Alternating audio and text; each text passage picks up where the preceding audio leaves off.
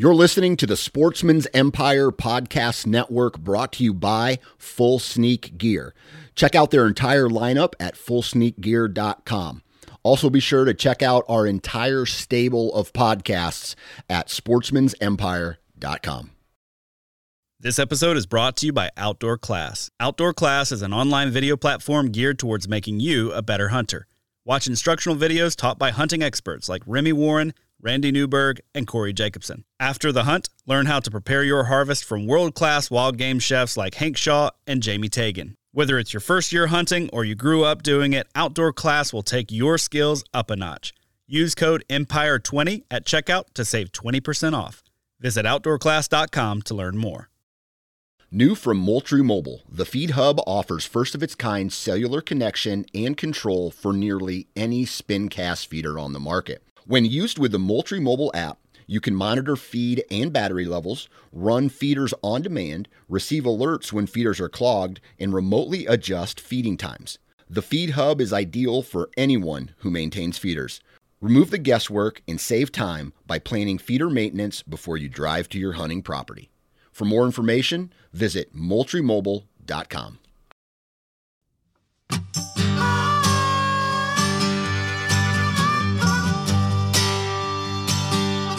Welcome to the How to Hunt Deer podcast, which is brought to you by Tactacam. This podcast aims to educate those who are interested in becoming deer hunters, brushing up on essential skills, or maybe just adding a few new tactics to the toolkit. We cover a variety of topics that will help you be more confident and successful in the field while hunting deer. Thank you so much for tuning in this week. I'm your host, Josh Raley, and with deer seasons wrapping up around the country, it's time to take a good, long look at the gear that we use this fall. Like, what worked? What didn't work? What gear did we love? What should we add to our kit to take our hunting up another notch? Lucky for you gear junkies out there, ATA, that is the Archery Trade Association trade show for 2023 featured tons of new and innovative products for deer hunters, and I was able to be there along with a whole crew from the Sportsman's Empire Podcast Network. Now, in this episode, I catch up with Andrew Muntz from the O2 podcast about some of the best gear, some of the worst gear, and uh, some of the silly things in between that we saw at the show while we were in Indianapolis. And of course, because this is the How to Hunt Deer podcast, we're going to hear a little bit about Andrew's season, which he had a great year in the field. We're going to talk a little bit about some of the shenanigans from the ATA show. Uh, it was quite a treat to get to meet a lot of the Sportsman's Empire guys in person for the first time. And uh, I'm pretty sure we pranked an entire restaurant, but I'll let you listen to that in, in the show. Uh, and then we're going to talk about some of our top picks from the show. Now, if you are not a gear junkie, I want to speak to you for just a second. This is not an episode just for gear junkies. In fact, there will be moments when uh, you notice that Andrew and I are kind of going back and forth of like, wait, what was that brand? What was that called? Because we're not gear junkies. We're just out there looking for stuff that works. We're looking for stuff that makes us comfortable in the field, that helps us hunt harder, helps us hunt longer, and helps us be more efficient. So, with all of that out of the way, I do want to jump over to our commercials. First of all, this episode is brought to you by Tactacam. They're the title sponsor of this show. They're making some of the best gear out there for hunters and anglers who want to film their experience while they're in the field, bring it home, show it to friends and loved ones, share it with your friends at work, uh, maybe even throw it up on YouTube, whatever it is that you want to do. Love Tactacam, Fantastic products backed up by good people, backed up by excellent, excellent customer service. I was talking to a guy just the other day actually about how great Tactacam's customer service is. Uh, yeah, it's phenomenal. So I have talked an absolute ton about their gear. You know about the 6.0 camera, you know about the Solo Extreme camera. Both are great cameras. The 6.0 gives you 4K footage, the Solo Extreme does not. The 6.0 gives you a touchscreen display, the Solo Extreme does not, but the Solo Extreme's got all the waterproof housing and the one touch operation uh, remote compatibility, all that stuff that you're looking for. Uh, it's just kind of a budget friendly option, even though the 6.0 really not that expensive when you compare it to bringing some other kind of camera out into the field with you.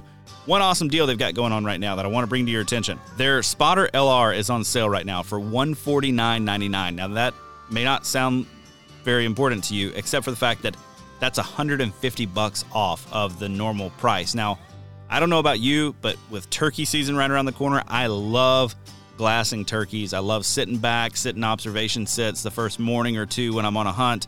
and seeing what the turkeys are doing before I really move in. The spotter LR is going to be hugely important for that. You can go learn more about that deal and pick one up at tactacam.com. Next up, Huntworth. Uh, right now, they are running a sale 20 to 50% off of everything on their website. That's right, 20 to 50% off everything on their website. I was cruising through there earlier. Most of the gear that I was using this fall is at least 20% off, guys. I'm telling you, that's an awesome deal. If you can get on there and pick up some of their heat boost gear right now, you can get it for a steal. Uh, I was wearing the Saskatoon pants, jacket, and vest this year. It kept me extremely warm and temperatures down into the upper teens, and I probably could have pushed it further. So go check it out, huntworthgear.com. Then finally, onX. I do not go anywhere without onX, whether it's a family hike, whether it's a day of scouting, whether it's a day of property consultation with somebody. I've always got onX and I'm always using it, always taking waypoints. And thanks to onX, I always know where I'm at. Now, one cool feature that I've been playing with here recently is their forest layers. They have tree species and habitat maps now. So I don't, I don't know if you knew about that, but they've got different layers on there. One's a deciduous coniferous layer, which is really cool because it can kind of show you the the edges back in the timber. Uh, the next layer that I'm really excited about is the acorn producing oaks layer. Now, that's going to show you white oaks, red oaks, and mixed oak areas with mature oak trees only. They're not going to show you areas that are too young to be producing acorns just yet. This is going to be hugely beneficial for me as I'm getting ready to do some off season scouting and planning for next year. Finding, okay, there's a good group of white oaks over here, good group of red oaks over here. Oh, look, this area is pretty mixed. I personally love to hunt those areas with mixed oaks because it seems like they're more consistent from year to year. Uh, anyway, yeah, an awesome layer. You need to go check them out onxmaps.com or you can find them on your preferred app store. Now let's jump into our conversation today with Mr. Andrew Muntz from the O2 podcast, talking about gear that we loved and some that we didn't from the ATA show 2023. All right, joining me for this week's episode of the How to Hunt Deer podcast is Andrew Muntz from the O2 podcast. Andrew, what's going on, buddy?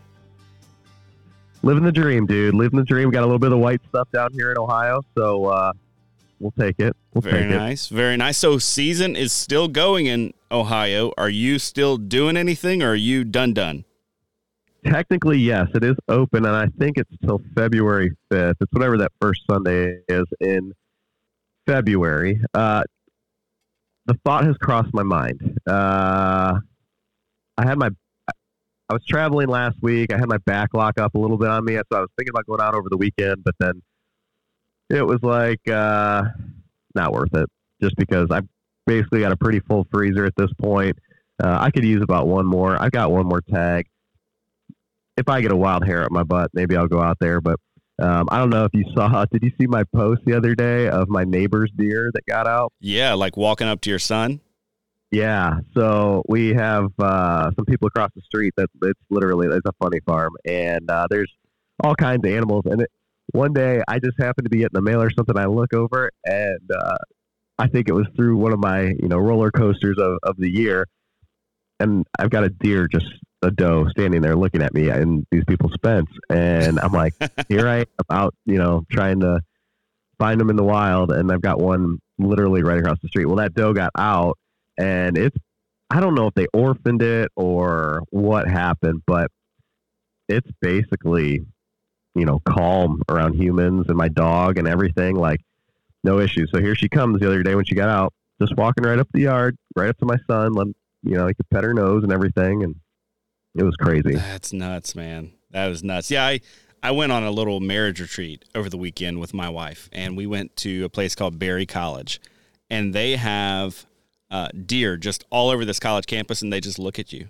You walk by them, people run by them. They're just they're like bedded up against the, the buildings and stuff. It's like, what kind of place is this? And I know around it is a wildlife refuge and a wildlife management area that you can hunt. And so they like know, okay, here's the boundary. Here's where I cannot go past to not get shot. You know, I, over there, I act real skittish. Over here, I can lean up against buildings and, and let people pet me, basically. But Josh, that is giving us a bad name. Like you take your wife and you let her see that, and she's probably like, "Why is this so hard? They're just everywhere." I mean, that's what mine would say. you just go out to the woods. You don't actually, you know, look, I can just come here and pet these ones. So. Yeah. Well, I was, I'm concerned about the college students on that campus because it's like, man, this is going to be your life. Like, this is what you think about people who hunt now is like, they just walk out here to these things that like want to sniff you, and you shoot them. It's like, mm, not quite the same. Not quite not the same world. Yeah, not the same. So cool, man. Well, if you get out, good luck. It's just a doe, doe tag you have left. Yes. You guys, you guys only get one buck tag. Is that right? We got one buck tag, unless you pull something crazy like Paul, um, co-host for our show. He had this one lottery hunt that he won, which you could just shoot whatever you wanted because it was on a wildlife management area that was, uh, you know, a refuge. So they just needed population control. But outside of something like that, yes, Ohio is a one buck state. Gotcha. Gotcha. All right. So you've been on the How to Hunt Deer podcast before on the Deer Camp editions where we were talking about our week and kind of what hunting strategies we'd been using. I'm curious now that you're here at the end, you're kind of reflecting back over your season. If you had to rate your 2022 into 2023 hunting season, where would you rank it on a scale of 1 to 10? On a scale of 1 to 10, I would put it With probably 10 being great. 10 is like right. the best ever. Right. I would probably say about eight and a half. Um, there's a lot of things that I think I did well. Uh, I'm not one. I'm probably never give myself a ten, uh, just because, you know, I'm. I, I never give anybody like a perfect review on anything. So, uh, but from what I've had in the past uh, up into this year, you know, I still got some mistakes I made, but uh, overall everything went well. Got a lot of deer in the freezer. Was able to donate one to farmers and hunters feeding the hungry. Got my archery buck, first one and ever. So uh, I crossed a lot of things off the list. I think from a you know learning perspective, there's a lot I figured out. Um, hindsight, you know, it's 2020, but like in the past, I was one of those guys that was like basically going to sit the same stands time and time again whether they worked or not. And I probably burn them out early because I get so excited in September, October. Uh, this year, I went out, I found some access to a few different properties. Uh, I did my best to like read the maps, talk to people, you know, that different, using different philosophies, climbing up into trees that I probably would have never ever considered, um, just because it was, and I you know I got in there like there was a couple times where I got in deep and stuff. One of the times I, I crawled on my stomach and my knees with my backpack and my bow and everything else just to get in this area. I mean, it was the worst entry ever, but it actually worked out, and I saw three or four bucks that night. Like that was it was one of those things that in in the past I would have never ever considered that, but this time I did, and voila, imagine that. So nice, nice. And you ended up tagging a, a really nice buck in late November. Yeah, right? it was the for Thanksgiving. Yep. Okay, gotcha, gotcha. Now, when it comes to like a lot of the mistakes that you made, you know, this is this is like the time of year that I try to think about those like really in depth and try to learn from those. What are some of the mistakes that you think you still made this year that kind of give you some room for improvement for next year?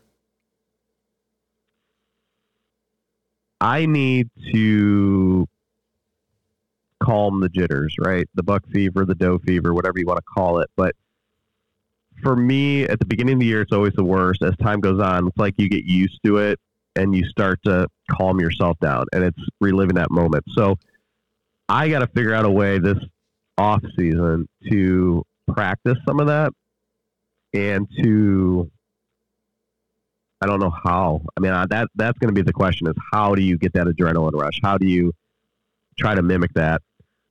Um, so I'm going to work on that. I think the other thing I really need to work on, and I'm I've come up with some ideas, but like when you go hang and hang bang or whatever um, mobile hunting, you know, you get up into these trees, public land, areas where you can't maintain shooting lanes very well. It's a lot different than what I've done in the past. So there's branches in the way. Um, some of the the lows of my year included, you know, branches being hit in shots and stuff. So I need to figure out a way to, uh, and I think that that those are always going to be there if you're in there and in the thick stuff and trying to get to these tough to get areas, just whatever. Uh, so my wife's probably going to kill me, but I have this idea in my backyard to set up like a stand off of my barn and then take like tree branches and throw them all up in the yard all over the place and try to like shoot through windows and and all that kind of stuff but uh, that's one of those ones. And and then I think part of that is like just the focus of the shot, and make sure you're completely uh, uh, completely aware of all the surroundings and not just like blur out that little branch that's in the way because that little branch can deflect everything, right? Yeah, yeah, that's tough. That's tough, man. One thing that I noticed, kind of watching your season from afar, you had a lot of really good encounters, like what I would consider to be an above average year.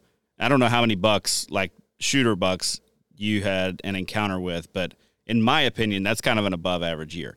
What would be like the number one thing that you say, I started doing this and I started getting more encounters? Um, part of it was going and finding different properties. So I had three or hmm. four en- encounters. I'm not one to go bang on people's doors very much. I don't, which is crazy because in my real world, I'm like a salesperson. So talking to people really isn't normally that hard.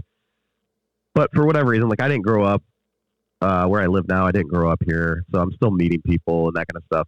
So over time, I think that that'll come. But I had to go out, out and find a few different spots to to try and, and just doing it, like leaving your comfort zone. The mobile side of things, you know, a couple years ago I picked up the saddle hunting, but really like using the saddle like it's supposed to and pick up and go and pick up and go. That was huge um, on, on that side of things. So I think kind of putting all the pieces together really helped. Yeah. Ohio, and I, I mean, some people are going to hate me for saying this, but Ohio has a lot of deer, and so I think that that that also helps. We have a lot of deer per whatever square mile, or the population density is pretty good up here. Um, and it, I guess some of that depends on where you're at, but you find the right property and you put yourself in the right spot, it worked out. Yeah, man, I, I think that you're, I think that you're not alone in that. Hey, you know, as soon as I started being more mobile, uh, as soon as I started carrying a saddle, you know, using a tree saddle instead of another one, so that I was able to get into more trees and onto more properties all of a sudden my success rate starts going up. I think that's a pretty common story that I hear from people that I think are, are, really consistent. Like the guys that I have on the show a lot that are just every year, you know, like clockwork kind of killers. And I say, hey, what is the thing that set you apart? A lot of it is that, you know, when I started being really mobile, when I started really well, analyzing where I'm going. And that's, you know, I didn't grow up in a hunting family. So I picked up stuff as as time has gone on um, and, and as I picked up things along the way, like when I started learning hunting, it was from, um, you know, a couple mentors or people that I'd, I'd come across. Those guys had fixed stands. And like, yeah. but the ones that were really good killers, like they had fixed stands on six different properties.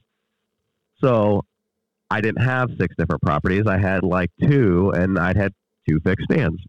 And that didn't work very well. Yeah. And it took a thick head. So it took some time to get that through um, as far as you know, you got to move, you got to try something different.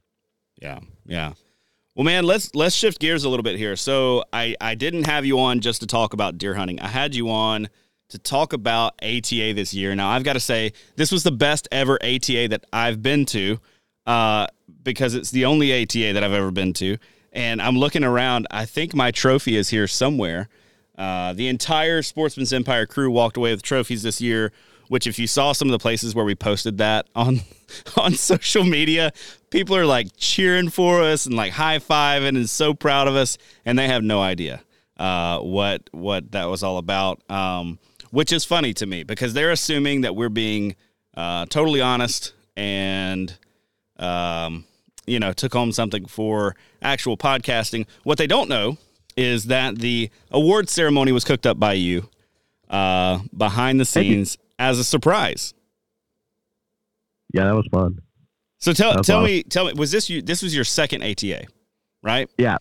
Paul Paul and I went down to ATA last year in Louisville, and it was a great show. Uh, this year's vibe was totally different. I, last year, I don't even know. I think John from Oklahoma came up from the network, but I think that was about it. Uh, Paul and I had only been at it for I don't know four or five months at that point, but now we like really comfort, comfortable, settled in. So, uh, you know, we had talked ahead of time that there was going to be a good amount of people there from the network, and and so I was like, you know what, we're gonna have a little fun with this. And I, you and I kind of talked about it beforehand. Uh, I don't think I gave you all the details, but most of them. Um, so it was good. It was good. But yes, our you want to talk about the award ceremony? Yeah, man, I want to talk about the award ceremony. So for, first, first, first, your first ATA, you had not met Dan in person yet. Dan Johnson, the Emperor. Yeah. Do you out of the way? That dude is flipping huge. He's a giant. He's a giant. Now, I've talked with Dan a lot. I work with Dan on a daily basis. We talk on the phone a ton. We have Google Meets a ton. Um, and I knew he wasn't like a small guy, but I did not know that he was a legitimate giant. At least to me. I mean, I'm five foot seven, right? So like, I look at Dan and I'm like, oh my goodness.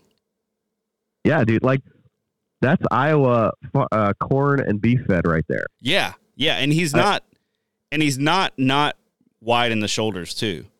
So like, oh, I mean, he he is built like a wrestler. Yeah, uh, I kept telling Paul ahead of time. I'm like, I'm just gonna walk in there. I'm gonna spear him. I'm gonna like Goldberg, right? Just stone cold stunner him, whatever.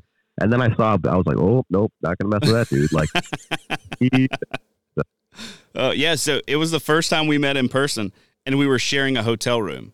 So we just went straight for it, just from zero to sixty. Um, you know, in our relationship, whatever that looks like. But um, so yeah, man, let's let's talk a little bit about the award ceremony. We get there, we meet everybody in person. That's cool. Uh, I'd never met you guys in person or the Missouri guys in person. Uh, Mitch from uh, from uh, Pennsylvania was there. I thought Marcus was going to be there. Marcus wasn't able to make it. I've talked to him since then. He said definitely next year. So if we can go next year, he'll hopefully be there. Uh, but yeah, man, what what else? Oh, um, and Dan and Sam from Nomadic Outdoorsman and Western Rookie were were there as well. Anything else surprise you, like in meeting in person for the first time? Because I feel like we talk a lot, or I I especially talk with all you guys like on a really regular basis. We've had each other on each other's shows. What surprised you? Uh, first of all, the average height of the network I think is about six foot, and that accounts for you and me and Nate being about five seven. Yep. Okay. Yep. The rest of us are like six four, like somewhere in the middle. You know, I think Dan Matthews is the only one that's like height wise is, is hits that average, but he's the only uh, normal one among us. um, but no, it was that was really that was a great. That was a, probably the best aspect of me, and, yeah. and it's not just a network it's it's networking in general. And so my real job like there's a lot of trade shows and things that are involved and uh, you know maybe we'll talk about this as far as ata goes but people talk about trade shows in general are dying and that it's not a super you know productive thing anymore. Blame your cell phone blame the internet blame the sales reps whatever like there's a lot of reasons but one thing that i think you can never replace with any of these trade shows and stuff is the networking, the in person, you know, you know, horsing around and, and you know, having dinner and, and talking and, and face to face networking. Like you can't replace that. Not Zoom calls, not Google Meet, whatever. Like so to me that was probably the, the best part of the show. Um, and, and to me and, and when it comes to trade shows in general, but Hey guys, just want to take a quick minute to let you know that the How to Hunt Deer podcast is brought to you by Tactacam makers of the best point of view cameras on the market for hunters and anglers. They're on the cutting edge, making user friendly cameras to help the everyday outdoorsman share your hunt with friends and loved ones. Their new 6.0 camera has a ton of upgraded features this year, but the one I'm most excited about is the new LCD touchscreen. In my mind, that's a total game changer. And one area Tactacam really shines is with their mounts and adapters that are made with the sportsman in mind. If you've tried to film your hunting and fishing excursions in the past, you know how frustrating it can be to get an action camera aimed just right or get it attached to your weapon or in a good spot for a second angle. Well, Tactacam makes all of that a breeze with their line of accessories. This fall, I'll be using their stabilizer mount on my bow with the 6.0 camera and their bendy clamp paired with the 5.0 wide camera for a second angle and to make sure I don't miss any of the action. To learn more and check out their full line of products, head over to their website, tactacam.com. Share your hunt with Tactacam. Yeah, no, that was definitely go- definitely very good. Unfortunately, none of the the companies that I work with um, had a booth at the show. I was really hoping to have some of those brands there, but I think again, it's it's that you know where's the value at um, when it comes to these shows and and um, yeah, I think a lot of companies are probably trying to figure that out, especially coming out of COVID. Like, okay, how much do we need these in person things? And I think we'll see over the next couple of years. We needed a little more than we than we thought we did.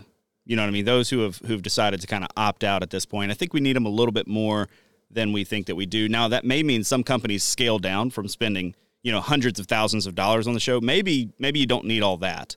But being there and having those conversations in person are still valuable.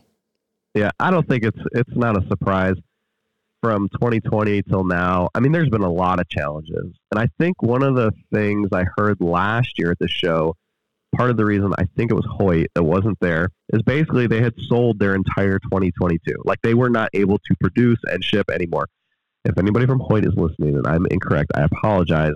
But supply chain issues that we've dealt with, and I'm, I know everybody's part of that over the last year and a half or so.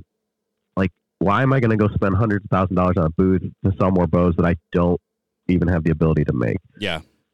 If if we ever get back to quote normal, you know, maybe we'll see some of that. But um, yeah, either way, it's always fun to go to that show. I mean, like we were just talking, I don't even think I got to the entire show, walking through and seeing everything. It was just there's still a lot there, and you know, there whatever. It was it was great. Yeah, I got in and I had zero strategy, so every day it was like there, I, I, would walk past a spot that I'd walk past five times and I'd notice a brand new booth. It's like, oh, look at that. That's pretty cool. So I, I think I probably could have been more efficient, but I think as far as the amount of time I spent talking with people, I I don't think I could have done any better, man. I filled up absolutely filled up my days to the extent that, kind of like you were mentioning earlier, like there are a lot of products that I just didn't see because I was so busy talking to people about the products that I that I did get to see. So let's talk a little bit about the award ceremony, though. So we go out to uh, a restaurant in Indianapolis that night, and you'd had the idea to have an award ceremony called the Dandies after the Dundies from The Office, right? Yep, and, big office. Yep, big office fan, and obviously everyone else there was too. Um, so we get there, and the best part to me was when you stood up and started handing out these awards. People in the restaurant start like clapping for. They're cheering like they think this is legit. They yes. think that these are real awards, and they have no clue what the title of the awards actually uh, actually are. So, do you want to run us through like a couple of the ones you uh, decided to hand out? Sure. And that was man. So I think the first one I gave out, uh, first I waited for everybody to order their dinner. Man, I was sitting there, I was like getting so excited. Um, and I pulled the box out, and then I said, uh, you know, you guys heard of the Dundies? Well, thanks to Dan Johnson, we're going to have the Dandies.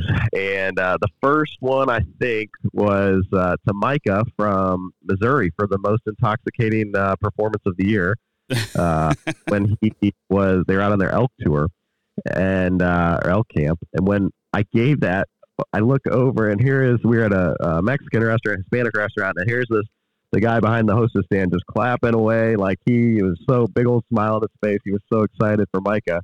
And uh, I should also mention that these are these trophies cost me about fifteen dollars on Amazon, and I used duct tape and a pen to write on there the award, so it didn't, you know, it wasn't like some real fabulous uh, engraved trophy or anything. Uh, let's see. Nate from Missouri, he got Tat Herder of the Year uh, because he keeps those guys together. You can just tell. Yep. Oh, yeah. Mitchell over in Pennsylvania got uh, the Johnny Appleseed Award because he's planting seeds physically and metaphorically. If you listen to him, he'll throw some pretty deep thoughts out there every once in a while. Yep. Uh, job is agronomics. Um, most likely to reside in six states was uh, Josh Raley, of course. So yeah, because I move all around the country for absolutely no reason. I don't know why. You could could have got the nomadic non nomadic outdoorsman award. I know. I just uh, keep moving and buying a house when I get there. I should just get an RV and just travel around like Dan. But. Uh, what Paul got most likely to kill four deer before breakfast is over um, from his hunt this year. That was just a um, shooting spree. Let's see. Dan Matthews got the most expensive social media award because he had to marry his wife in order to get that social media account, and that cost money. and then em- Emperor Emperor of the Year was Mr. Dan Johnson. Yeah, so. couldn't give that one to anybody else. yeah.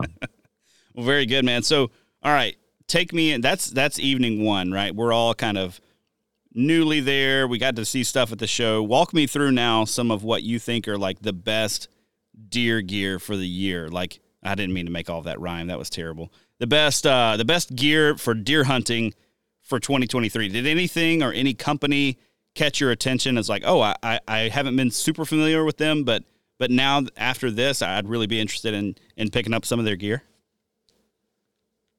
So I'm trying to think new stuff that I'm not familiar with. I'm probably didn't I didn't venture out into that realm as much as as normal. So like last year, everything was new to us, Yep. and then this year, met a lot of people along the way. So there's a lot of just reconnecting with them, um, and things that I picked up along the way that I was like, I want to go talk to the guys who made it or or whatever. So one of the things I want to talk about was um, it's from Painted Arrow, Painted Arrow Archery, and it's the Mag Pro Plus. Um, No, I don't think I saw this. Okay. Well, good. You have to look it up. I picked one of these up last year. So what it is, it fits on your um, stabilizer. It's like a stabilizer mount, Oh, that's right. Yep. You told and it uses it to slap on there.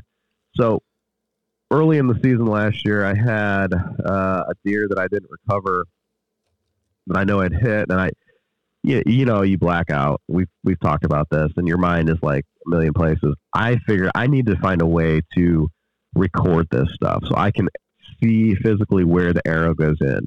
Uh, and picking up this thing really helped me to um, be able to. It's not the best video quality, but it's something, right? Yep. And it, it's when you slow it down, if you record in 4K or whatever, like you can get a solid enough picture that you are able to um, see where the arrow went in, what you're dealing with. Do you go after it right away? Is it something you back out? So to me, that was that was cool, um, and I wanted to make sure I went up and talked to those guys. They've got a few different things that on their their site there, but painted arrow archery that was definitely one that was on my list. Nice. So you you picked up one of those in the off season, and did you get to chat with them over the during the show? I actually picked it up in the season, so Oh, okay. that was one of the things. After like the first or second time I'm sitting there, Okay. got a that I can because I don't, man, I can't fathom the idea of like taking cameras and and all this different stuff in there. But I'm like, I always have my phone. These have decent cameras on them. There's got to be a way. And so I found it. So I got a chance to go up and talk to those guys, and that was good. Nice, nice. Good. Did you? Uh, one of the things that I you hunt on a lot of different properties. Do you use a lot of trail cameras? I have four, I think, or five, but I usually throw one up on each property that I can get get to. Okay. Are they public properties, like with other people? Not public in the sense of do other people have access, or is it just you? Uh, yeah, yeah. Pretty much just you. no, no. I there's some that's public. that I can, Okay. you know, other. So one of the products that I saw uh, that that was really intriguing to me was the Spy High mount, like from the mounting system. Yeah, Yeah. those are amazing. Have you used those before? I haven't, and I saw them. I did see them there. Um, I didn't get a chance to go exactly figure out how it works, but the idea is definitely awesome. Yeah, they're way easier to use than they look. At first, I walked past them like three or four times, like, mm, that's probably not for me. But then I walked by another time and I realized they had this uh, clamp that would be legal for public land. You know, because I'm walking by and I see them just screwing into the tree, and I'm like, mm, that you know, I'm obviously not going to be able to do that on public. Uh, but they have a clamp where you can hang it over a tree branch and then clamp that down, and that holds the mount up there. Then you can stick your trail camera in and like angle it and however you want to do that. So that was that was really cool. Very cool. Yeah. Yeah i'm trying to think. Usually, I throw mine up a little bit higher. I just use a stick, but that's definitely something that you know, if you're out on public and stuff a lot, that you definitely could take care or take advantage of that. Yeah, for sure. And he was like, dude, I'll hang mine like 21 feet off the ground. I'm like, ah, I'm not going that far. By that point, you, the angle that your camera is going to pick up is going to be awful, right? Like you're Yeah. just not going to get good quality pictures. I mean, I can see where you might want to do that if you're dealing with bears or something around bait, uh, that kind of thing. But I mean, for the most part, to get it, you know, 10, 12 feet, if you don't want to carry a stick, I like that. Like it a lot. Uh, Yeah. What about any other gear? Did you did you get to talk to or touch any of the new like climbing sticks that were out there? Because man, everybody was coming out with good climbing sticks this year. Yeah, so I saw the latitude ones, and those look pretty sweet. Yep. Uh, full disclosure, I have uh, I have a set of tether or not tether. Well, I have tether ones too, but Timber Ninja. Timber Ninja, their carbon fiber sticks, which you've had out for a couple years, those are like my go-to. Yeah. So it, I'm surprised that you know other companies were going down that route. And Latitude won an award. I think they got best of the innovation stuff for the Carbon SS climbing sticks. But um, you know that this game of how light can you go but still be sturdy. Excuse me. Uh, these companies are, are on it, and I that was one thing I was just in general going to this show and having the innovation zone. I think is fabulous because it's like there is stu- still new ideas coming, and and guys are putting you know effort into creating new things for us, which some industries I don't feel like that's always the case. Yeah.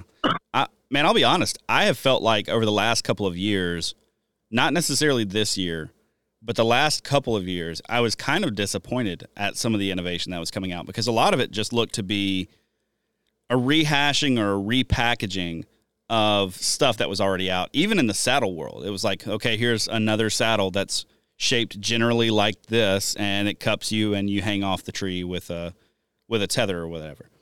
I was really pumped to see Tethrd's new saddle this year. Did you get to hang in that thing? Super comfortable, man. Dude, it is super comfortable. And you go from standing to sitting without any need for adjustment. It just like hangs with your body. Yeah. So um, it was super comfortable.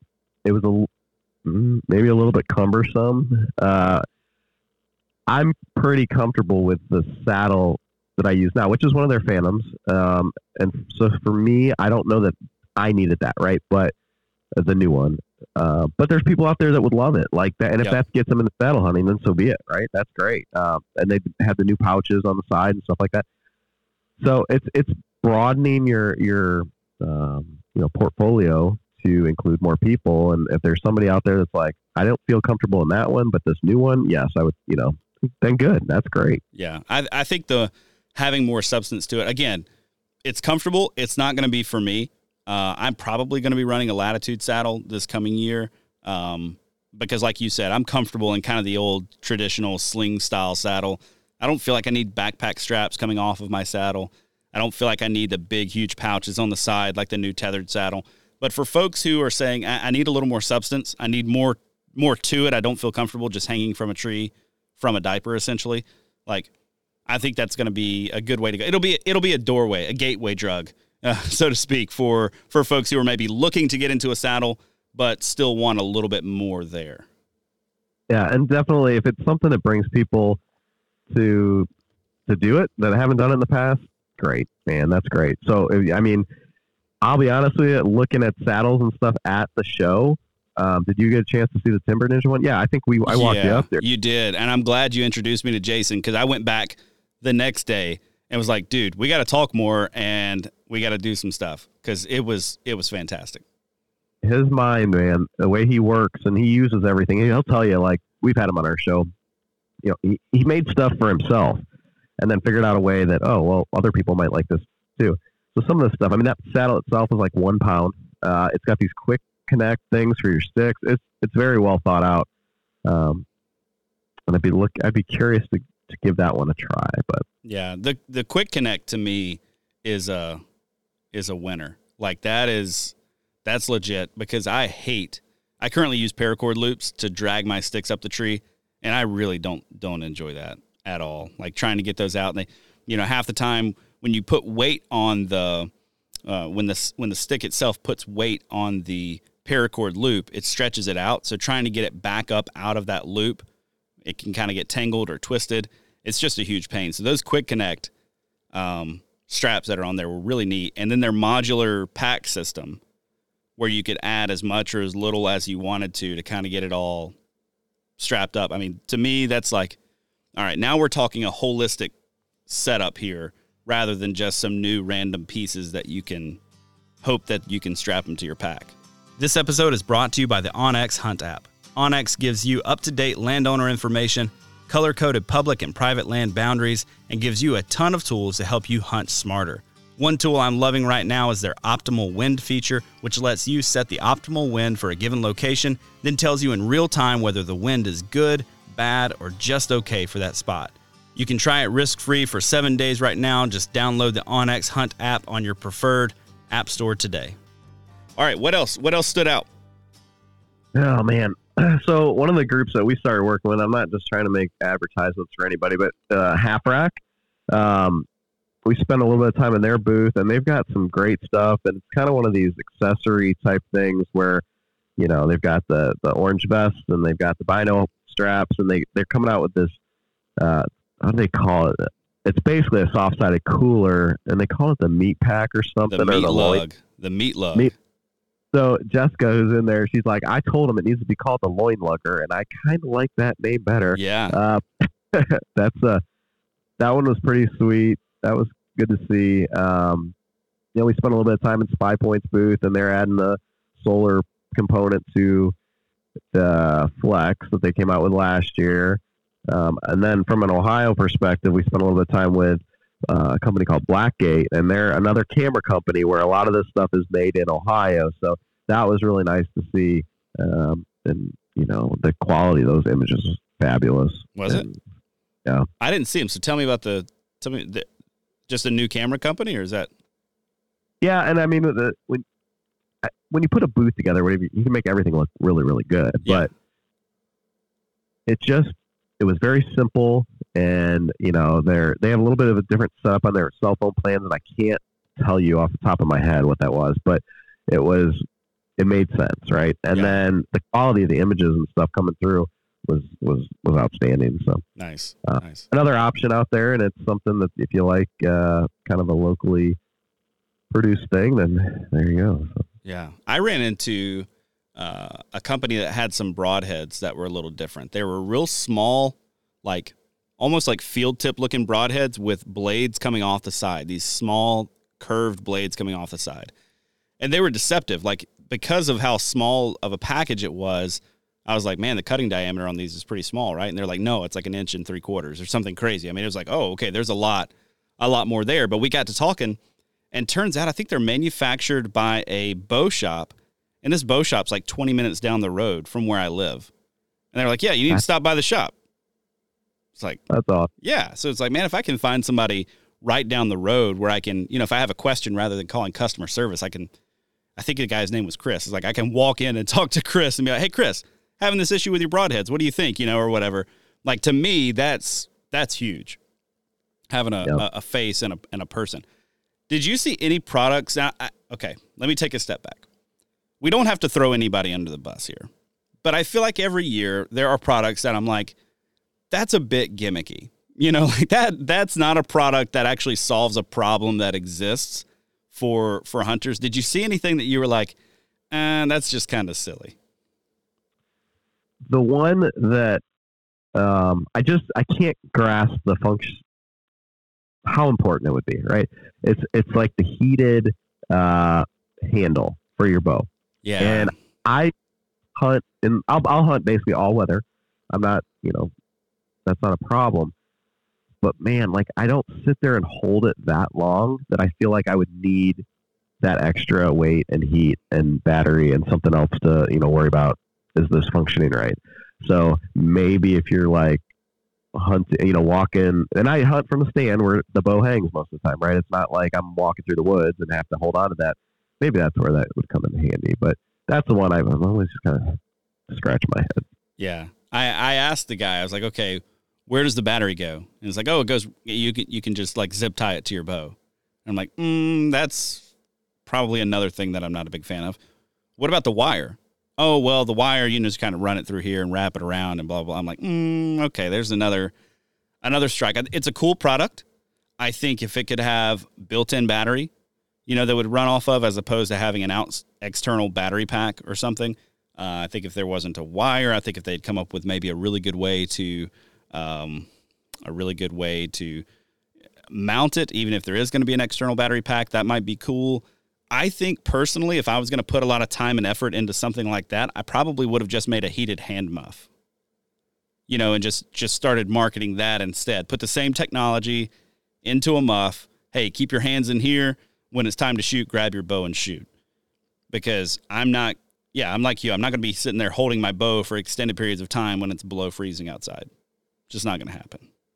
But, uh, man, so the one that I saw that I couldn't help but laugh at a bit. It's a the product itself or the idea itself has been around for a while, uh, but it was called the Scent Slinger, and basically you have these like paintballs of deer pee, and you can use the Scent Slinger, which is uh like a leather um, slingshot that fits over your fingers, and you can use that and aim it and sling your scent wherever it is that you want it to be. Now, maybe if I was a big scent guy, if I was, you know, real big and like doctoring up scrapes while I'm in the tree stand or something, like maybe that would make it cool, but see like the high school boy in me just thinks about how much fun that would be to just shoot at your friends when they're not paying attention and then they smell like, you know, doe piss for the rest of the afternoon. Yeah, it's a cool camp game, maybe. Yeah. You know, or something like that. It's it's it's not something that I'm going to take into the woods. Um, big products that you have a question mark about because I've I've got one in particular that I'm like I don't I don't understand the usefulness fully of this thing, um, but I'm open to it. Anything that you're kind of put a big question mark on. Uh, man, off the top of my head, No, I you know I was listening. I think it was your show or Dan or somebody was talking about one of these backpacks that was had felt on it, yeah. and how much it collect. I think it was was it Mystery Ranch one, and that material that might not be the, the best. Man, I know, especially early season down here, you walk. You don't even have to know where you walk. Like I, I walk through some stuff numerous times, and every time I just get collected with burrs and different things. So material choice on that was that the Mystery Ranch backpack? Yeah, it was. It was backpack beautiful, and, and I know they make high quality stuff. But when it, man, I still I walked through with some of my merino wool early in the year, and I think I was still pulling burrs out, you know, in December, just because that stuff they just so anything that you know that that would be when I would kind of scratch my head at. Yeah, yeah, I've I've gotten to the point where you know hunting early season, especially in Wisconsin, we don't have as much of that kind of like cling to you stuff here in in the deep south, at least not that I run into a lot. Uh, but hunting early season in Wisconsin, I come out so covered in stuff that I've just made the call like, eh, I'm throwing that one away. You know, that, that shirt that I was wearing out today, it's it's not it's done. It's it's ran its course. I've had a good time with that shirt, but I don't have four or five hours to to pick it clean. And I'm not going to go home and throw it in the washer because I value my life and I enjoy deer hunting. And if I throw that in there, I'm either going to die or I'm not going to be allowed to go hunting early season ever again. So that's, that's got to change. But um, the one that I saw that was intriguing, that you know, if somebody said, "Hey, we'll give you this," I would ride it, but I don't know that I'm convinced of its usefulness beyond just a normal e-bike. Is the double wheeled e-bike that I saw? Did you see that thing? I did and I took one look at it and kept walking. Okay, all right. I, so, yeah, I, I did that the first three or four times I walked past it. And then finally, the last time, I was like, okay, I've got to learn a little bit more. And they said technically it's a it's a motorized or an electric moped. So it doesn't even fall into like the e-bike category as soon as you put that second front tire on there. Um so for me, I just I I don't know. I can't even remember the name of the company, but it's essentially it's like a QuietKat or you know one of these other large e-bikes that you would see, but it's got two big front tires instead of just one. And I don't know. I don't know. Maybe it's helpful for terrain, but you know that's not even the tire that's spinning. Like I could see, hey, we put two on the back. It's like okay, I get it. You get a little more power transfer to the back. You know, get a little more uh, ability to climb over stuff. But two on the front, when those aren't the ones that are motorized, just kind of feels like added weight and uh, an attempt to make it different than the others. Yeah, I'm with you. Like to me, the e-bike thing is really cool in theory. I haven't figured out how to justify one yet. Um, So, and part of it's just Ohio, the, the nature where we our public land is minimal, and you know that kind of stuff. So for me, when I saw that, I was just like, that looks like a cool kid's toy, but I'm I have no need for that in my life. Yeah, yeah. Um, one thing I, I do have to ask you: You're a mobile guy. Did you go by the XOP booth at all? No, I don't think so. Okay, all right. They've got a new climber, and I know in Ohio there are some spots in Ohio where climbers can be really handy because you've got you guys have got some good mature timber. Do you hunt any of those areas where there's like good mature timber where a climber is like really useful? Yes and no. Um, I will, but a lot of times I try to stay away from them and try to get into the scrubby stuff because that's where I just, especially after this year, that's where I had a lot of success on the edges in the crap. Like the worst area, you know, I could get, the better. Um, I, man, I don't even, I don't consider climbers anymore because I've had one in the past that I, I literally fell out of. Like, um, I was probably 20, 25 feet up and I went to turn around and, uh, it's part of it's mostly my own fault because it was like a sycamore tree, so those don't have a lot of bark. Yeah. And I, I'm a horticulture major, like from way back. Like I should have known better. Uh, and I went to turn around. Next thing I know, I'm like dangling, and I'm trying to hold the thing with my feet. It took about uh, 20 minutes before I got spun around and was able to get myself back down. Um, so that was really that was nerve wracking. And then there was another time where I just I was you know going out and it's bang bang bang first thing it's dark and trying to get the straps and I remember climbing and climbing climbing. I think I'm 25 feet up in the air and I'm like 12 because my bow rope got screwed up and then I mean a lot of it's user error and it probably would be better if I got used to it, but I just don't even pay attention to those anymore. Um, that said, is there a place for them? Yeah, I've seen people kill deer out of it with them. So, and they're super comfortable to sit up in there. So if you got the right setup and you're comfortable with it, like, yeah. Yeah. I, I think for some of our, some of our more southern listeners who are hunting around large pine plantations or, you know, big mature pine stands, that kind of thing, a climber can be really, really helpful, can be really, really useful because, um, yeah, you've got a lot of trees that you can count on. You can count on there not being limbs too low. You can count on uh, not having a lot of obstacles to go around. The bark is good for them to bite into, so there's plenty of substance there. Uh, but XOP's got this new climber that folds down super thin, super compact against your back. And uh, not only that, but it's really, really light. It's like the lightest climber on the market. I think there's one called the X Stand that's been around for a while that I've never actually laid hands on. But I think this one's going to actually come out to be a bit lighter than even that one.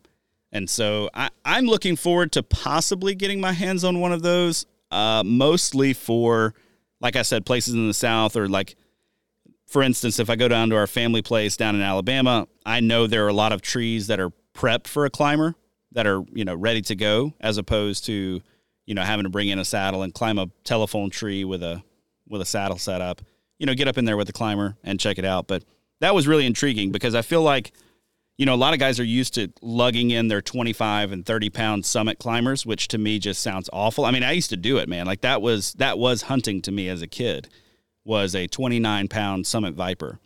And, uh, I'm way past those days, you know, way, it's, way the XOP one ambush. What's that? Was the XOP one called the ambush? I don't remember. I, I do not remember what it was called.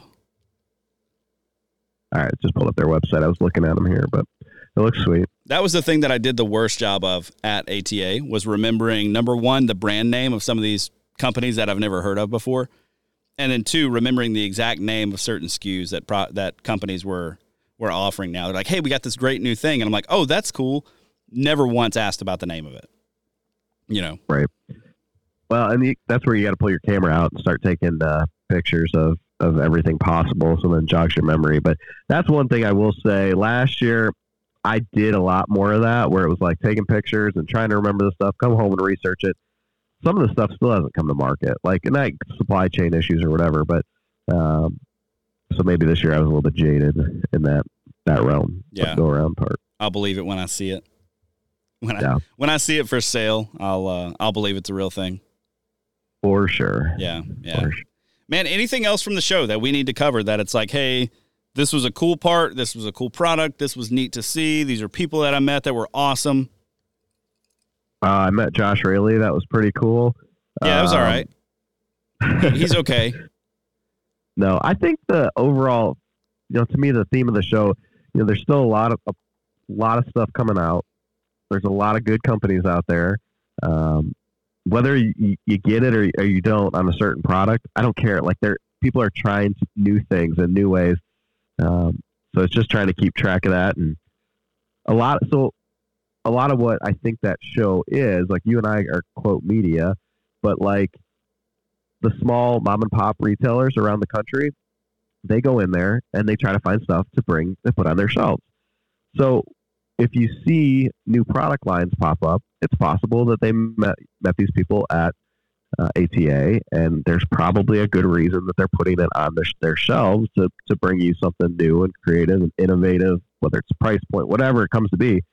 Um, so go out and give them a try uh, because there is a lot of good stuff out there that yeah. coming to market. For sure. It was nice to see.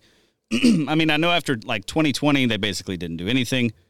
Uh, 2021, or was it 22? I don't remember. Whatever ATA it was. Um, no, ATA 2020 happened. 2021 did not. Is that right? Sounds right. Yeah. Anyway, something along those lines. Then the following year, it was just all about doom and gloom and how the show is not what it used to be and it's terrible and it's awful and, you know, nobody's going to be here next year, blah, blah, blah. This year, there seemed to be a lot of new life, a lot of fresh life. And I think seeing a lot of those companies uh, like Timber Ninja that aren't the big, huge brands that you see spending a lot of money on marketing they're bringing really cool products and they're worth they're worth taking a look at and they're worth a shot even though they they maybe aren't the ones out there pumping tons of money to get these products in your face. Yeah, and that's another thing I was thinking about. The thing that's beautiful about a show like that, and so this was kind of like uh, you know we had to have our special badges. It's not open to the public, but if you find a show like uh, the Great American Outdoor Show over in Harrisburg, Pennsylvania, or you find a place where one of these guys is is you know displaying to the public, some of this stuff's expensive. Well, okay, let's get a lot of it is expensive. Yeah. We have a, an ex- hobby. So instead of just looking at pictures on the internet and saying, "Oh, I'm going to buy this," you know, three hundred dollar saddle or whatever, if you can get to one of those shows and go put your hands on it, I mean, see it to believe it type of thing, and like that timber, like you. Well, going into that, you could have told me, "Oh yeah, new saddle," and I just went like, "Okay, new saddle." Once I held that, once I put that thing on, and I was like, "I'm not even wearing a saddle," that was, I mean, I was impressed. Yeah. So, and the thing with those those carbon sticks, I know numerous people that are like, "Oh yeah, that's an expensive stick," and all they see is the price tag. But once you put your hands on it, you're like, "Oh boy, this is like really cool." Yeah. Like that's one of those things uh, you can't get off of the internet. And going out and seeing the stuff in a trade show or whatever, you know, your deer expos, like that's that's what's really cool about it to me. Yeah. What do you remember the price point of those sticks? For latitude? Nope. I don't either. I, I remember thinking though that like you know three or four years ago I would have been like oh my gosh that's per stick, but now after you know seeing the kind of revolution of high end hunting gear and seeing what like Beast Gear is getting and what um, Lone Wolf Custom Gear, seeing what some of them are charging for some of the sticks, or like even like seeing the t- the Tethrd one sticks at the price that they're coming in at. It's like okay, they we're in a new era of hunting gear. It's no longer the hey, I go buy what's 20 bucks on the shelf at Walmart. We're needing high quality gear, but you're needing one set of it.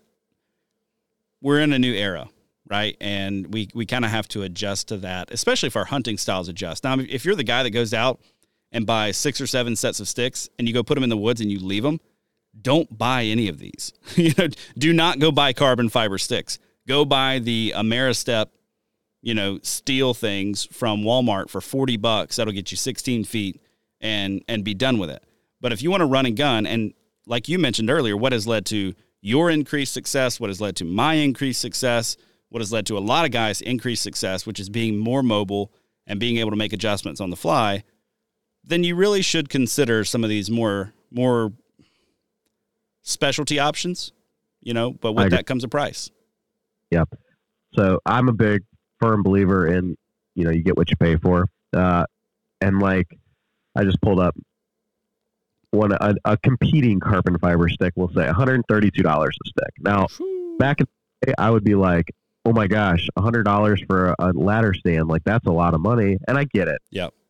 If that it can, the hundred dollars is a lot of money, but now to think that you know 130 bucks for one stick that's going to get you four feet up in the air, uh, like that is. But what, like what you're saying,